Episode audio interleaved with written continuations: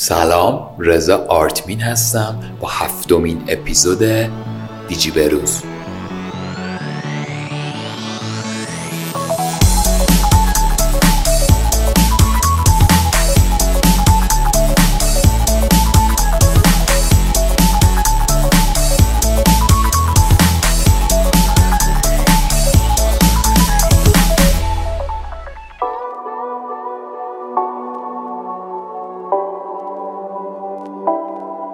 این اپیزود رو اختصاص میدیم به شرکت آمازون. بعد قبل از شروع کردن باید یادآوری کنم که خفن ترین مرجع خرید و بررسی موبایل و لوازم جانبی موبایل سایت دیجی بروزه به آدرس digiberuz.com شرکت آمازون در سال 1995 توسط جف بزوس بنیانگذاری شد.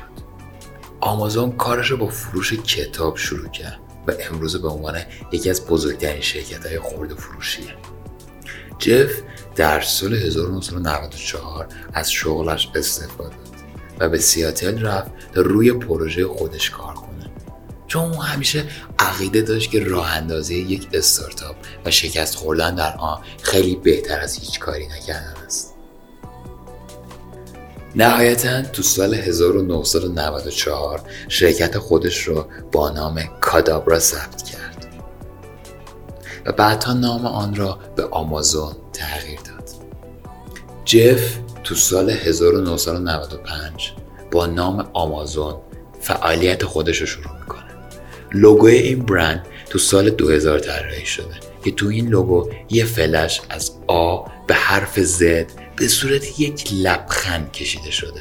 از اونجایی که حروف الفبای انگلیسی از آ شروع و به زد ختم میشه پس منظور از طراحی لوگو هر چیزی که بخواهید می‌توانید در این وبسایت پیدا کنید. و خط کشیده شده زیر آن نشان دهنده لبخند رضایت مشتریان این برنده ارزش دارایی های جف به 57 میلیارد دلار می‌رسه. تعداد کارمندای شرکت آمازون در سال 2011 به حدود 30 هزار نفر رسید.